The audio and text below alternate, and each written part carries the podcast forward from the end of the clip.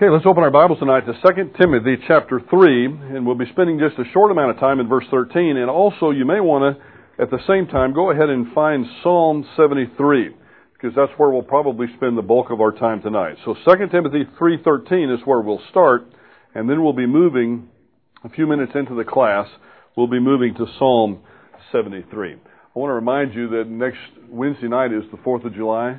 We won't be having our service next Wednesday night. So no Wednesday night service next week. 2 Timothy chapter 3 verse 13 and then we'll move to Psalm chapter 73. As we closed last week, many of you were rather surprised to learn of what some teach in open contradiction to the truths of the Word of God. Paul says, all who desire to live godly lives in Christ Jesus will be persecuted. That's a clear fact. It's not hard to understand. But some preach today a message in direct contradiction to what Paul has written under the inspiration of the Holy Spirit. They say that if you desire to lead a godly life, then you will experience temporal prosperity. And if you are not experiencing temporal prosperity, then you are not living the life that you should be living. In their view, if you're not prosperous, you are sinful. I read you direct quotes from these men and women because their views are so out of line with Scripture that I wondered if some of you would believe me if I just stated their views or their positions. Most of us, after all, want to think the best of others, and that includes those who purport to teach the Word of God. It's hard to face up to the fact that a person can make a nice appearance and still be evil. I chose to illustrate false teachings and false teachers with the Word of Faith movement and the, um, the prosperity gospel movement primarily for two reasons. First, the prosperity gospel or the Word of Faith movement is one of the, if not the, fastest growing segment of professing Christianity in the world today, not just in America, but worldwide. I certainly have seen this firsthand. I saw it firsthand not too long ago, even in India and in Pakistan. I saw it in Africa last year. Worldwide, this is the fastest growing segment of professing Christianity in the world today. So, in that sense, it's a very contemporary issue. Second, it also appears to me that the false teachers in Ephesus may very well have been teaching something similar to the Word of Faith movement of today. After all, Paul stresses the persecution point that he made last week in this passage, and he may have done so because there was false teaching currently present in the, in the Ephesian churches that resembled what we have today. Paul doesn't pull these things out of a hat. Typically, the New Testament epistles are responses to certain questions or situations in the churches. So by his answer, we can read back what the question might have been or what the situation might have been that had gotten back to Paul. So it is an historical situation as well.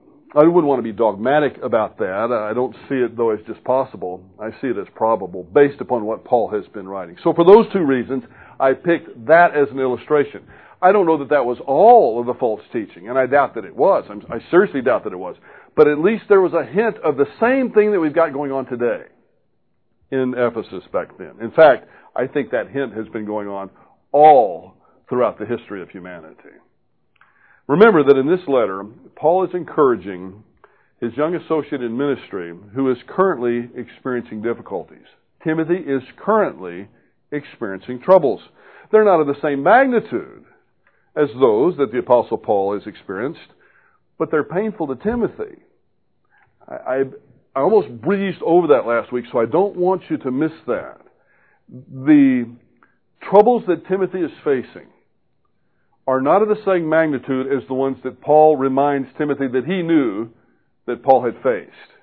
Remember, you, you, remember what happened to me at Antioch and at Iconium and Lystra? We went through some of those things that had happened to the Apostle Paul. Timothy didn't experience those things. He was with Paul when he experienced some of them on the second missionary journey, but not on this first. But the Lord rescued Paul out of all the persecutions that he faced, and he's going to care for Timothy in Ephesus. Now, one sidebar, and it's a very important sidebar. It's not a rabbit trail, but I, w- I wanted to emphasize this this week because, again, I it's, it's so much to cover last week. I, I don't feel like I emphasized this point enough. While in recognizing that Paul's sufferings were more intense, if all of us just read them and we had to take a vote, who suffered more intensely? We would all vote Paul. But Timothy's sufferings were painful to him. Now watch. You want to lose a friend real quickly in Christianity? All you got to do is minimize their suffering. They come to you with something that is hurting them. And you say something like, hey, listen, you need to get a real problem. You don't know what happened to me last week. Just go ahead and take that friend out of your phone book. Take them off your internet mailing list because they're not your friend anymore. They won't be, they may still talk to you. But people don't buy that. You see, suffering is individual. The things that bother me may not bother you at all. And the things that bother you may not bother me at all. Suffering is individual. And what Paul is saying is, Timothy, God is going to get you through these things, just like He got me through mine. So Paul is not trying to raise his sufferings up to a point where he should be admired and Timothy should be ashamed. Suffering, suffering. It hurts. If, it, if it's happening to you, I know it hurts. And I also know this. The suffering of the soul is always more painful than suffering of the body.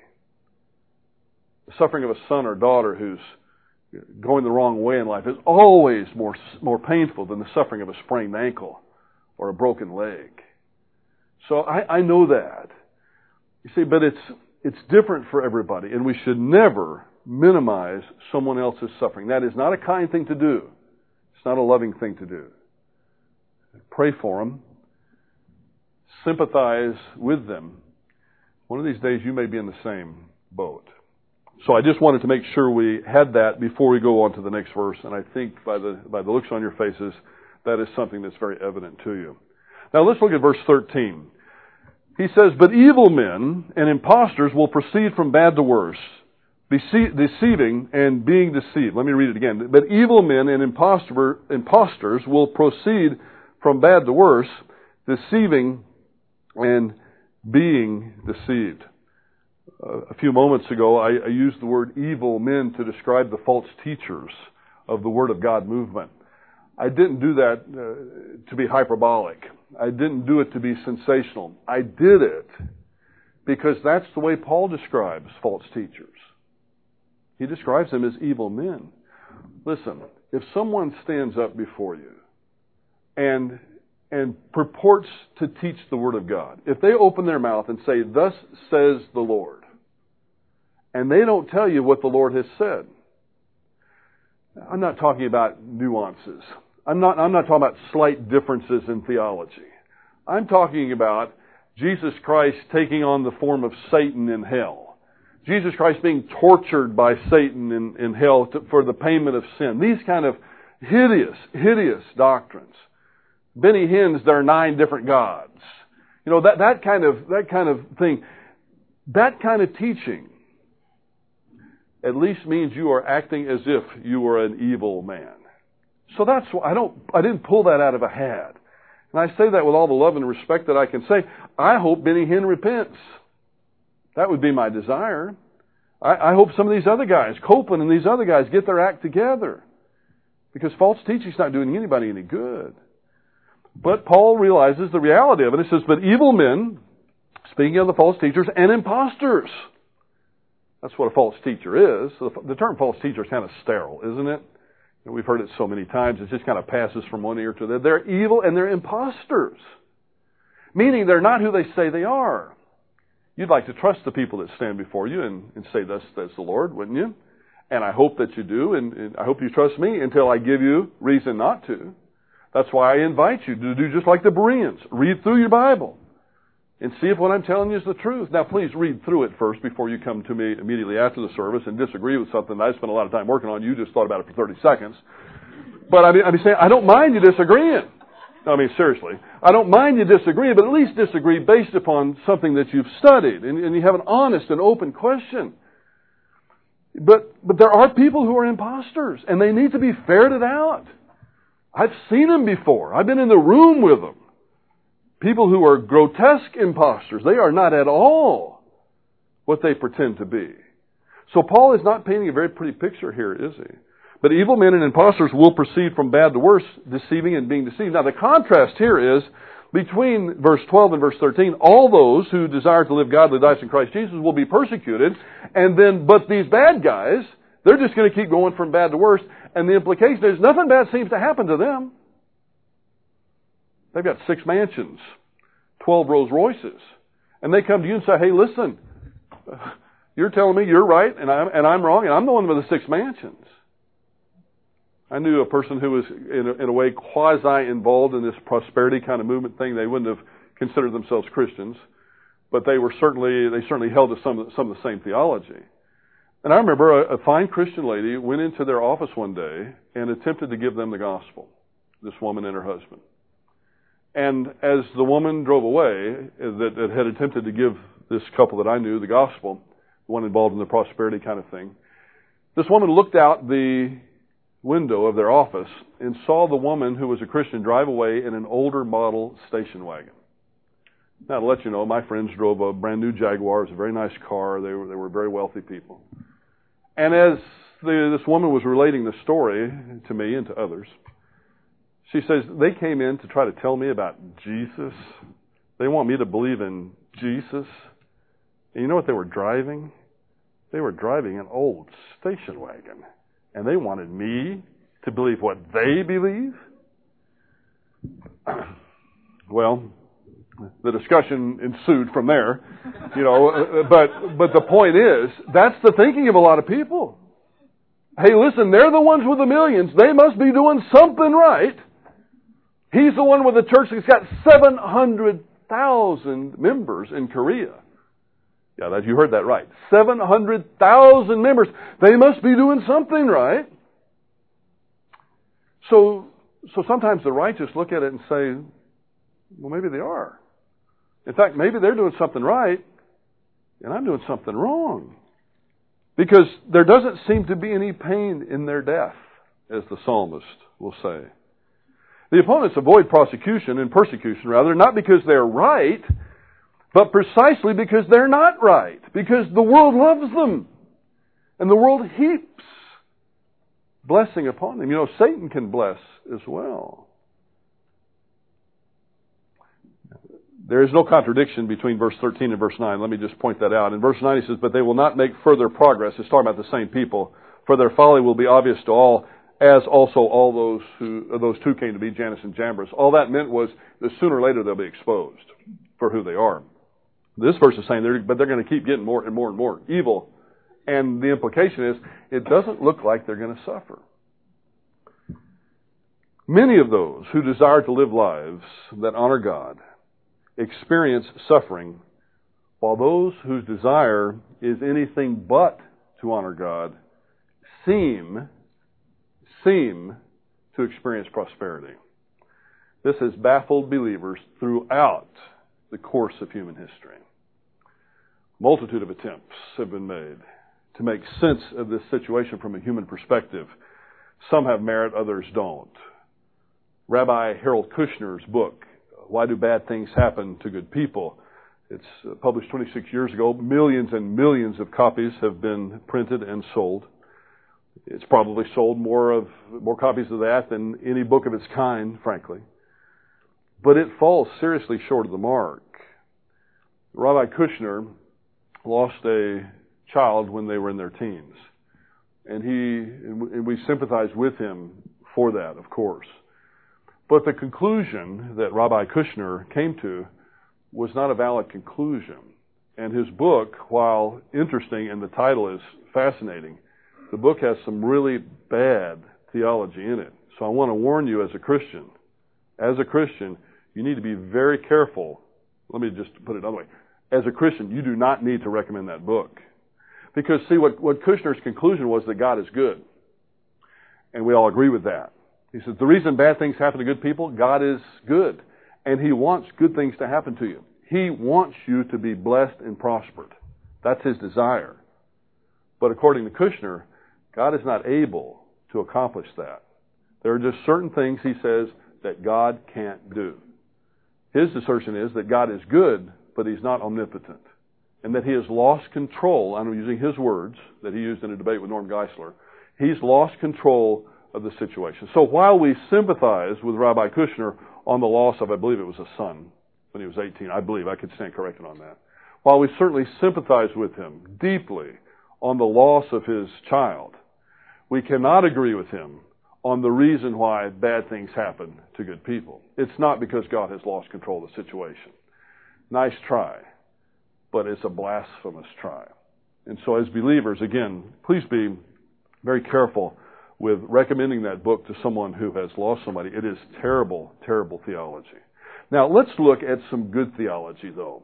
Uh, some good theology about this, this question. Why do bad things happen to good people? And at the same time, what about the prosperity of the wicked? Because isn't it part of the same thing? Why do I see my life with difficulties, and yet I see people who do not attempt to honor God at all with their life seeming to prosper? Well, if you've ever thought that, you're not the first person. In fact, a man named Asaph thought that a long time ago, and he writes his thoughts down in Psalm 73. So I'd like for you to turn there as Asaph relates his, this intermental struggle that he has when he compares his life as one who is committed to Yahweh, to God, with the lives of those around him who are anything but committed to Yahweh. And he confesses. He's open and honest about it. I appreciate his honesty. He confesses he's discouraged about that. But on further reflection, on further reflection, he is going to realize that his discouragement and his evaluation of the situation has actually been sinful. He's not seeing God as God deserves to be seen. The turning point, the turning point is going to come in verses 16 and 17. We'll get that in, in just a moment. But we'll see as the psalm unfolds. When Asaph viewed the situation, the, the situation that he faces, from the divine perspective, he's going to realize how fragile what passes for prosperity today really is. That prosperity is very fragile in the lives of those who don't honor God. Now, there, there are many people who honor God that are blessed. We're not, we're not, that's not the category we're talking about tonight. There are also people who make bad decisions and that's why they're suffering. They're, they're a product of their own decisions. That's the truth too. We're not covering that category of people tonight. What the psalmist is going to cover or is the, the paradox in his mind, the incongruity in his mind between his own desire to honor God and his lack of blessing and these other folks who don't want to honor God and their apparent blessing. In the end, Asaph is going to understand that real prosperity, genuine prosperity is found in one's relationship to God. That's where genuine prosperity will be. And the outline of the psalm is, is fairly simple. The, the present prosperity of the wicked is mentioned in verses 1 through 14, and then the future destiny of the wicked and the righteous in verses 15 through 28, with the two central verses in the psalm being verses 16 and 17. I've had the good pleasure to present this psalm in sermon form in several different countries around the world and the first time being in Germany back in the year 2000 when Cindy and I went to visit that country with George Mueller. It was a great, it was a great time. One thing that I noticed, this is not a situation unique to America at all. This is something that audiences around the world can appreciate. Why do the righteous suffer, or why do the righteous suffer and the wicked appear to prosper? So let's look and see what Asaph says about this. Let's look at the first three verses, then I'll comment on them. Surely God is good to Israel, to those who are pure in heart. But as for me, my feet came close to stumbling. My steps had almost slipped, for I was envious of the arrogant, and I saw the prosperity of the wicked. The first verse tells the truth. Surely God is good to Israel. That's true. That's a, that's a fair theological statement. To those who are pure in heart. That's true. That's a theological truth. And then he confesses. And again, I appreciate his confession. I, comp- I, appreciate his transparency and his honesty because it helps me when I think the same thing. You're not the only person that ever thought this. People thought it a long time before we ever, before it ever came into our minds. He says, but as for me, my feet came close to stumbling. Now, in the New Testament, this, this metaphor really takes, takes full bloom. Uh, in the New Testament, the word for walk is peripateo, and, and to, to butcher the word, Will, I'm sorry. But peripateo, it could be, could be to just do this, to move across from one point to another. That's walking. But that's not how the scriptures typically use it, particularly New Testament, particularly Paul. It's used of a lifestyle, right? One, one who lives. This is, we use it today. We say, uh, hey, how's your walk? You know, their, their walk before the Lord is not what it should be. So it's, it's a, of a lifestyle. And, and this, the same kind of metaphor, but, but as for him, his feet almost slipped. His walk was almost damaged. His, the way he lived was almost damaged. My feet, my feet came close to something. My steps had almost slipped. Probably there's some, some imagery there of, Israel and the rocky places that they had to move through and climb and the, the pathways that were perhaps near sharp edges, sharp cliffs. This is the reason that, is, that he almost suffered damage in his own spiritual life. I was envious of the arrogant. I saw the prosperity of the wicked. I looked at them, and there's a part of me that said, you know what? I'd like to be, I'd like to live in that house. I'd like to have just one of those Rolls Royces. I don't need six or seven of them. Just one would be fine. Actually, I don't want a Rolls Royce, but you may not either. But but you might have thought something like that. Well, he did, and he realized that his spiritual life almost suffered, almost suffered terribly, as we'll see later on. And then in verses four through twelve, read along with me. For there are no pains in their death. He's going to describe this prosperity that the wicked have. There are no pains in their death. Their body is fat. And they're not in trouble as other men, nor are they plagued like mankind. Therefore, pride is their necklace. The garment of violence covers them. Their eye bulges from fatness. I'll explain what these mean in a minute. Their imaginations of their heart run riot. They mock and wickedly speak of oppression. They speak from on high. They have set their mouth against the heavens, and their tongue parades through the earth. Therefore, his people return to this place, and waters of abundance are drunk by them. And they say, How does God know? And is there any knowledge with the Most High? And then in verse 12, Behold, these are the wicked, and always at ease. They have increased in wealth. This is what he saw. This is just an honest observation. There are no pains in their death. They seem to, somebody else suffers with cancer, month after month after month, pain after pain after pain, and they're a believer in the Lord Jesus Christ, and here's someone else who's far from a believer, has a heart attack, and drops dead like that, there's no pain in their death. Their body is fat. Now, this is you need to remember the culture here. In the ancient culture, if you were heavy, it meant you didn't have to work. And so that indicated prosperity. It's, today it's kind of the opposite in, in certain circles, but that indicated prosperity. They are not in trouble as other men. They don't, nothing they do seems to come up wrong. It always seems to make them money, you know. Nor are they plagued like mankind. Part of this is poetic. It's synonymous parallelism. And therefore, pride is their necklace. They wear their pride like they would a piece of jewelry. Nobody can touch me. Have you ever noticed how people who are unrighteous yet prosperous, they they talk about wearing your feelings on their on your sleeve. They wear their pride on their sleeve, almost like a, a Boy Scout merit badge. Look at me. Oh, and then with pride comes violence. And this is something, if you've been through through some of the Old Testament studies on Sunday nights, you, you probably heard come up again and again. Violence was a staple in that culture back then and those who had more got more by doing more violence.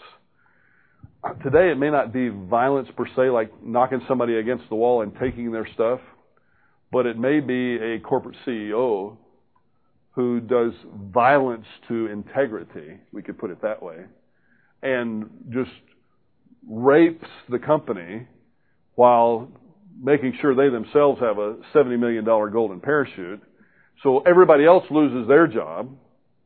Everybody else loses their pensions and their, their retirements. And then the person that caused all that walks away with the contracted $70 million golden parachute. I'll let you figure out what company I'm talking about. It's not Enron. Okay. That was a totally different situation.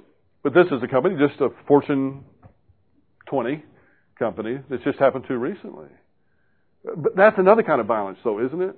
It's another kind of violence to have your whole pension taken away, or a bonus that you were promised before the year started, and you worked really hard for it, and then three quarters of the, of the way through the year, the CEO says, I'm going to take away all your bonuses. I'm going to raise your number, so I'm going to take away all your bonuses. Yet I'm going to give myself a $7 million bonus at the end of the year. Now that's violence. I would call that violence. At least a type of it. Their eye bulges from fatness. Again, we would call that person, we would probably think that person had thyroid disease, you know, if that was the case, but that, not here. This doesn't mean a disease process. Again, it means they are so prosperous that their prosperity is even visible on their face as their, their eyes bulge from that.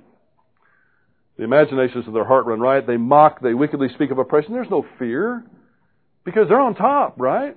You see this in celebrities sometimes, I think, so-called celebrities. They flaunt the law. Then they get their attorney, and their attorney gets them off. And they go before the cameras, and they say, yeah, I, I did it. I'm happy I did it. I can't wait to do it again. I hope this this young girl who got out of prison, uh, jail yesterday, the day before, whatever it was, today, I hope she doesn't think that. I hope, I hope her life has changed. I don't have a lot of confidence that it will be, unless she finds a new set of friends. But I hope it is. We should pray for her that it that it is changed. But you see their attitude. Their mouth is set against the heaven. Oh, now, now here you, here they've almost crossed the line, haven't they? Not only are they prideful and they wear their pride like some sort of piece of jewelry, but now they start to speak about God. Uh, he, he doesn't know what's going on. Where is he? Who is he? They've set their mouths against the, the heavens and their tongue parades to the They, to use modern terminology, they're talking trash about God all the time. They're talking trash about religious people. Did you see what she was driving? She was driving an old station wagon. And she's trying to tell me something about spiritual things. You see, that's, that's what is, is being spoken of here. In verse 11, they say, How does God know? Is there knowledge with the Most High? These kind of people mocking the system would look at, would look at God and say, You must not exist. Because if you existed, you'd strike me down. So they assume that he doesn't exist. You see why Asaph was a little upset? Here he is trying to lead a righteous life, and these people who speak evil against God, who mock God, who commit violence, who wear pride as a necklace, they seem to be always at ease and increasing in wealth. Open in verse 13 and 14. Surely in vain I have kept my heart pure and washed my hands in innocence, for I have been stricken all day long and chastened every morning. Now I don't want I want you to look at me, but don't nod now. Okay? But I wonder if any of us have ever thought that. You know, I'm trying to do the right thing, and I get fired. I get laid off. When my buddy, who is doing everything he can to work the system, he still has a job. I wonder if I practiced integrity for nothing. I hope you never thought that, but Asaph did. We'll just we'll lay it off on him right now. Surely in vain. Maybe it didn't do me any good at all to keep my heart pure. Because it doesn't seem to be working out for me very good. I've been stricken all day long. Every morning that I get up, instead of your mercies being renewed every morning, it seems like my persecutions are renewed every morning. Ever prayed at night for the solution to a problem? You wake up in the morning and it's still there. You pray the next day, you wake up and it's still there. Now, honestly, now, we're having fun, but I, honestly, I want you to think. Have, has your thinking ever dipped into this? Well, again, if, if it has, you're not the first one. But I want you, if it has, then listen very, very carefully to these next few verses. Because here will be the answer to the dilemma. In verse 15, he's again honest with us. If I had said, I will speak thus. Now, I assume that thus is saying something's wrong with God. Job does this. Remember in his in his trials. He finally gets sassy with God, you know, almost blames God for the situation, and then God comes down real hard on him. Where were you when I created the earth? You know, remember those that series of questions? If I had said, I will speak thus, behold, I should have betrayed the generation of thy children. Now, Asaph was apparently in a position of leadership, spiritual leadership in the country. If I would have said what was on my mind, being in the position he was in, and all these people would have heard it, he would have betrayed the entire generation.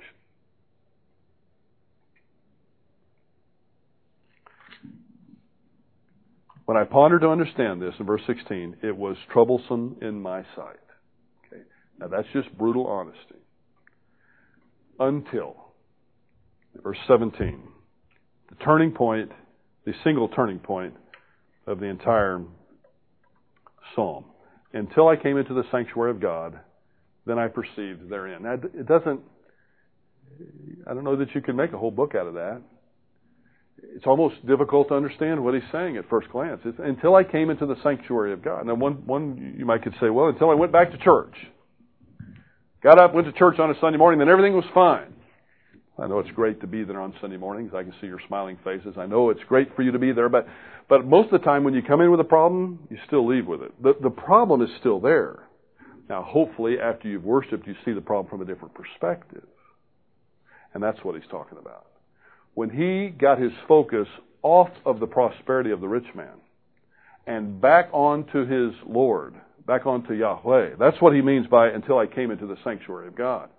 When that happened, everything is going to clear up. But as long as he has his focus on the prosperity of the wicked, on the prosperity of those who don't care a thing about God, then he's never going to get it right. And neither will you.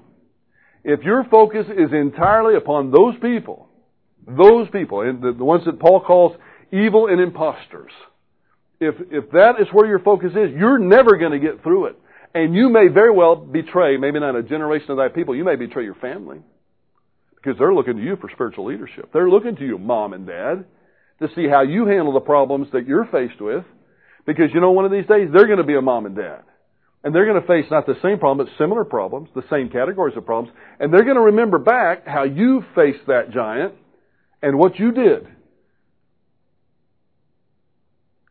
Did you have to run to the medicine cabinet? And sometimes there are chemical imbalances that cause that. But I'm saying, is that, did you have to run to the bar? Pour yourself a, a glass of scotch or something? Is that how dad used to handle his problems? Well, guess what your son is going to do? Probably, most likely, if that's the model that you've set for him, when problems get really tough for him, and he's got a terrible problem, he's going to probably run to the to the cabinet as well and pour himself a, a glass full of uh, whiskey, because that's how that's the model that he has. So while you may not betray a generation of your children or a generation of thy children, means the entire the entirety of Israel at that time, you may very well be, betray somebody you don't want to. Until I came into the sanctuary of God, that's the answer. Get, get, we need to get our focus off of the apparent prosperity of the wicked, and that's what he's going to show us. As soon as he saw God, then now, now he's going to see things more clearly. When our focus is off of God, the way that we see reality is, is, is through blurred lenses. But if we look through the reality of the lens of Jesus Christ, then everything becomes much more clear. And watch what he says. Surely you set them in slippery places. So the first thing he's going to do is he said, you know, their prosperity was only really apparent. You set them in slippery places. Thou dost cast them down to destruction. I don't know if you've had this opportunity. I have. I've had the opportunity to talk to some of these folks that have all this apparent prosperity but yet despise God. Guess what? It's apparent prosperity because they would trade all of their millions and millions and millions for one day of the inner contentment that you have. And they may not ever tell you that, but if you sit them down and get them to be honest with you, that's the reality. They would give every dime they had if their daughter would just get off drugs. See, the prosperity is, is apparent because God's going to set them in slippery places. He, he cast them down to destruction. How they are destroyed in a moment and utterly swept away by sudden terrors. I think this is both in this life and in the next. Like a dream when one awakes, O Lord, when aroused, thou wilt despise thy form. Then in verse 21. So that he, he sees clearly now what, that their prosperity may be not really as prosperous as everybody thought at first glance. When my heart was embittered and I was pierced within, then I was senseless and ignorant. I was like a beast before thee. I love a man who can look at himself in the mirror and see himself as he really is. Because when he was thinking that way, when his focus was on the, the apparent prosperity of the wicked, you, you see how he describes himself? I was senseless, I was ignorant, I was like a donkey. That's about as much as intelligence as I was exercising. And he's surprised at himself. Oh, and then he sees his own position. He first he sees the reality of theirs, and then all of a sudden, his life doesn't look quite so bad. And he realizes what he has. Listen, you've got Jesus Christ. What's that worth to you? You've got eternal life. How much are you going to sell that for? Honestly, would you trade your relationship with Jesus Christ right now for six mansions spread throughout the world, like one of these false teachers that I mentioned? No, you wouldn't. Not now, not in a million years from now. So who's really wealthy? He'd love to have what you have, if that, if indeed I'm right about that particular man's eternal status. One of these days he's gonna, he would, he's gonna really, really want what you have. So he sees them, now he sees himself. When I was embittered, when my heart was embittered, I was senseless and ignorant, I was like a beast before thee. Nevertheless, I am continually with thee. You've taken hold of my right hand. With thy counsel you'll guide me, and afterwards you'll receive me into glory. The hymn writer said, Give me Jesus. You can have all this world has to offer. Just give me Jesus. Can you honestly say that tonight? That's what the psalmist is saying. You can have all of that. Especially when it comes to time to die. Remember that hymn? When it's when I come when it comes my time to die, they can have all that other stuff. Give me Jesus. The old joke, I've never seen a hearse hauling a U-Haul. I'd live, you know, you know what? I'll live my whole life. I'm going to gladly live my whole life so that in the last 30 seconds of it, I don't have to panic. I don't want to get to the end of my life. And, and when the doctor comes in and, and you hear them whispering, as people do, you know, you're still conscious, but you hear people whispering. They talk lowly so that you won't hear, and the doctor says, it's going to be any moment now. It's going to be any moment. Now. I don't want to get to that point in my life and think and realize that I've never lived. And a lot of people do. You have all the houses and all the cars and all those things are fine if your focus is on the Lord. We need to take inventory of what we really have. Not what other people have. What has God given you? What's in your soul? What can't be taken away from you? That's what's really valuable, isn't it? Whom have I heaven, heaven but thee, and besides thee I desire nothing on earth. See, that's his final conclusion. Now he's going to say some more things. But in verse, I have verse 25 highlighted in my Bible in, in blue, and I have it starred. Because that's the answer. That's the answer when we're suffering. As those who attempt to live godly lives. When it all gets down, when everything else is washed away, who have I in heaven but thee? And besides thee, I desire nothing on earth. It's you. You know the greatest thing about heaven? The greatest thing about heaven is going to be Jesus Christ is there. We'll get to be face to face with Him and have eternal fellowship with Him forever. Everything else is gravy. Everything else is the dessert. He's the main course. His application continues, and I'll say it quickly. My flesh and my heart may fail, but God is the strength and heart of my portion forever. For behold, those who are far from thee will perish. Thou hast destroyed all those who are unfaithful to thee. But as for me, as for me, the nearness of my God is my good. I have made the Lord God my refuge, that I may tell of all thy works. He's going to proclaim it. I am so glad that the Holy Spirit permitted him to write his thoughts down in this particular psalm. So when he viewed, when he viewed the situation from the divine perspective, he realized how fragile for what, uh, what passes for prosperity really is in the lives of those who do not honor God. And in the end, Asaph understands that real prosperity, kind of prosperity that can never be taken away from you, real prosperity lies in one's relationship with the Lord.